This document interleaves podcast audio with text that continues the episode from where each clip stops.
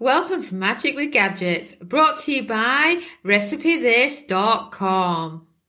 I am Samantha, your host, and love to chat about the magic of kitchen gadgets for easy, delicious, and cheap everyday cooking. Did you know that we have a free air fryer mini course? It runs for five days, is delivered by email, covers five important air fryer beginner topics, and includes a free PDF and free recipes. Simply head over to RecipeThis.com and search mini course for full details.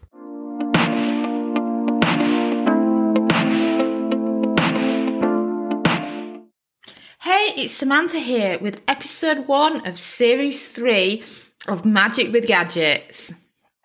This episode is all about the air fryer temperatures, or as I like to call it, the air fryer temperature guide. I will be discussing with you today five air fryer temperatures that you must learn first. Did you know when you get an air fryer, the times and temps are totally different compared to ovens, deep fat fryers, microwaves, etc. To master air frying, you need to learn the air fryer temperatures and get your head around them so today on the podcast, I'm going to be sharing with you the important air fryer temperatures to make air frying easier for you. You grasp these and you will find air frying so much easier. You'll stop burning your food or undercooking your food. And then it will open the doors to so many more air fryer recipes.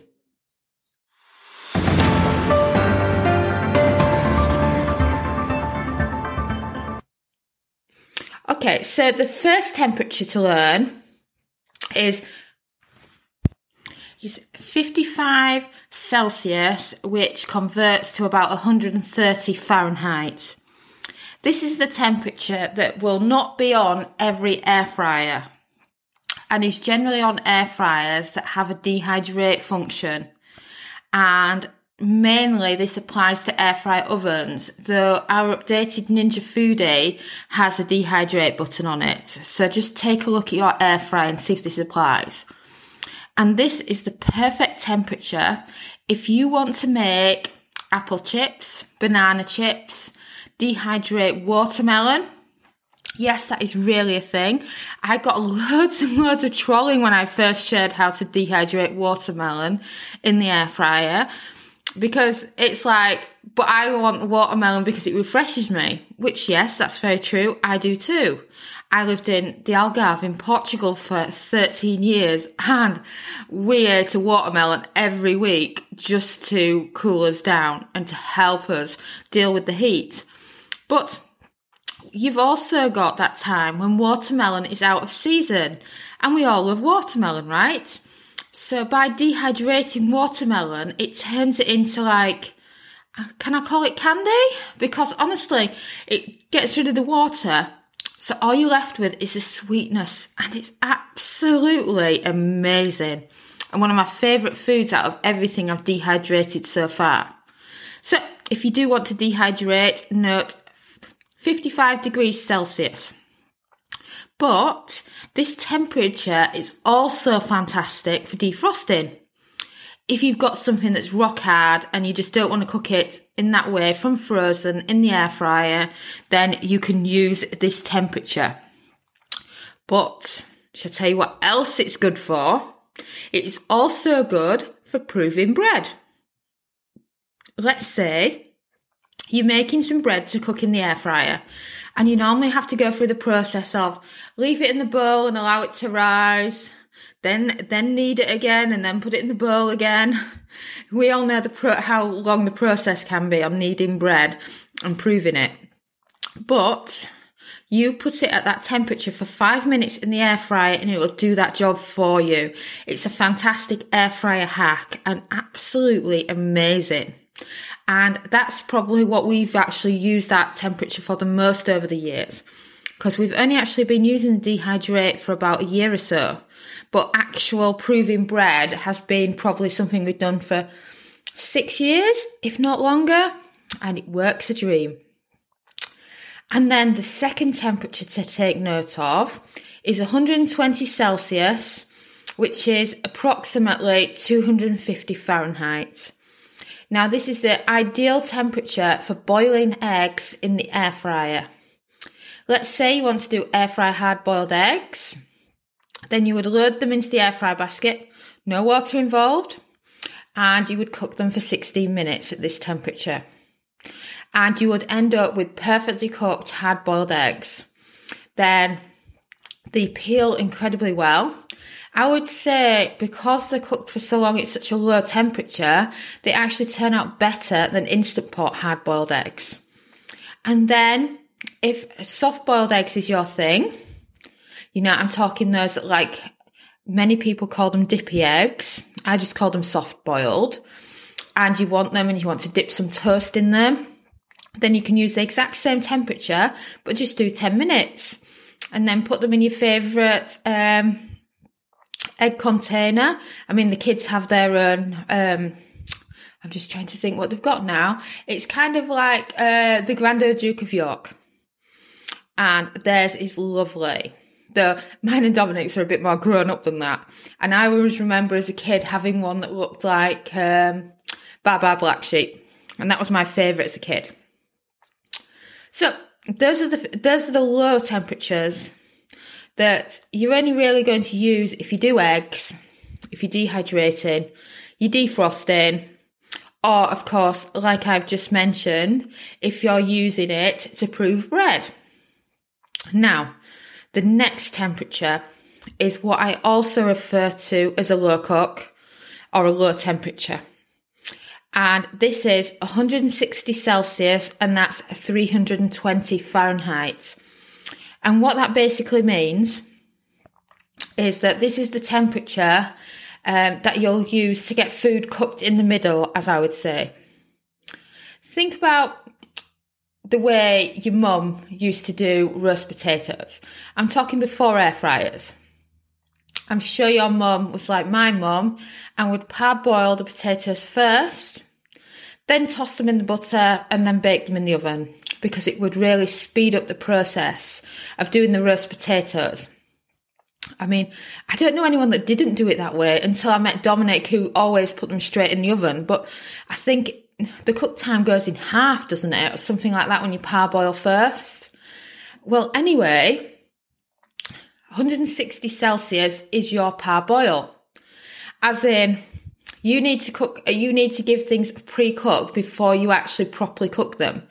So if I'm doing roast potatoes, for example, in the air fryer, I would cook them first at 160 to get them going, and then I would increase the temperature later to say 200 Celsius, 400 Fahrenheit to crisp them up. But it's a brilliant starting temperature is 160. And it's also what I use when I'm doing when I'm doing french fries in the air fryer. I'll do 160 first check on them. If they're almost done, then turn up the heat and add a little bit extra oil. And just kind of think of them like that. So if you're doing roasted carrots, roasted beets, any of those kind of foods, they can always have a pre-start at 160. And as well as this, 160 is also fantastic if you're reheating food as well. So let's say um, you cooked meatloaf the night before. It's already cooked. You're using the air fryer to reheat it. You're not using the air fryer to actually cook it. So you do not want the air fryer to cook it again. You just want it warm through. And that's when the 160 Celsius is absolutely perfect for this. And then that's your third temperature. Like I said, there's five. So number four is 180 Celsius, which is 360 Fahrenheit. This is probably your average. It's what you use the most in air fryers. You'll notice that air fryers um, will have a preset to this. When I turn on my Cosori, it automatically sets the temperature to 180 Celsius for 15 minutes. And I also consider this to be medium. But you know, it's great for the average food, but of course you want to go lower and higher for other things. So if in doubt, think of this as a medium and you will use this a lot. And then fifth on the list and the final one is 200 Celsius, which is 400 Fahrenheit. Like I mentioned about the roast potatoes and the fries, this is you crisp stuff up. You know, um, think of those times when you're doing something in the air fryer and you want it crispy. Like potato wedges, you'll cook them lower, you'll spray them with lots of extra virgin olive oil. Well, I say loads, but even when you've been spraying for a bit, you've probably only generated a teaspoon's worth for feeding three or four people. So it's loads in the idea of an air fryer, but not loads in general. And you can also use this temperature if, let's say, you're doing frozen mozzarella sticks, you've done them for a bit at 180, you want them crispy. You add a bit of spray, 200, a couple of minutes, and they're done. Or another way to think of it is high. It's your high temperature of the air fryer. Very few go above this temperature. And it's just, like I said, it's just perfect for finishing the food off. You want an air fryer to make your food crispy, and this is just ideal for this. I guarantee that most of the time you will go between the 160C and the 200C. So that's 160, 320 Fahrenheit, that's your low. 180, which is 360 Fahrenheit, that's your medium. 200 Celsius, 400 Fahrenheit, your high. Think of them like that. In a way, when I was growing up, you always had gas marks for your cookers. Similar way, and those lower temperatures, if you're doing dehydrating and eggs and things, then it's perfect for you. And then there's the odd recipe where you might go in between some of these temperatures but not many. If I was to go through recipethis.com and go for our air fry category, I could pretty much guarantee that out of 500 air fry recipes we've got, that at least 92% of them would be exclusive to these five temperatures. So you learn these five temperatures and seriously, it'll make such a difference to your air fry knowledge. But before you head over to your air fryer to cook something yummy. Also note, most air fryers have a 500 Celsius to 200 Celsius range, but Tefal, the Actifry, I know I should get one to show our readers that have it how to use it, but uh, it's the air fryer from hell, I must admit. Um, because one of theirs only does 180 Celsius uh, I'm not sure which model it is. One of our readers will probably be able to um, tell you which one it is. But basically, they've got one that literally does 180 all the time. So that means you can't crisp food up, you can't reheat, you can't do eggs, you can't dehydrate, you can't defrost, you can't prove bread, and it just limits on what you can do. So just if you haven't bought an air fryer yet, take note of what temperatures they offer because that's a good starting point in deciding, as you don't want one that limits you so much. And just like a fan assisted oven versus a regular oven, air fryer temperatures can vary just like ovens do. For example, I took a look in our kitchen and I checked the temperatures on them. And I was amazed to see that the Ninja Foodi, for example, goes from 40 Celsius all the way up to 210 Celsius. And that's the biggest scope I've ever seen for an air fryer. My Tower air fryer oven does 60 Celsius to 200 Celsius. And the same for my Philips air fryer. That means that the Tower, even though it promotes itself as a dehydrator as well, doesn't do a 55 Celsius for it. So right now I only have the Ninja Foodi using the air fry function that can actually do this. And that's really, really interesting, I think. So I recommend you head over to your air fryer now and see which temperatures it does and then play about with these main temperatures. And if you want a recipe that you can do now, it's really easy, that's on one of these temperatures, well, I recommend you do air fryer whole chicken because it's 180 Celsius the whole way through. 25 minutes breast side down first, flip it over, another 20 minutes, add oil to the skin and seasoning, and you're good to go. Well, that is a wrap. I recommend you head over to recipethis.com and check out all the kitchen gadget recipes. After all, there are more than a thousand to choose from.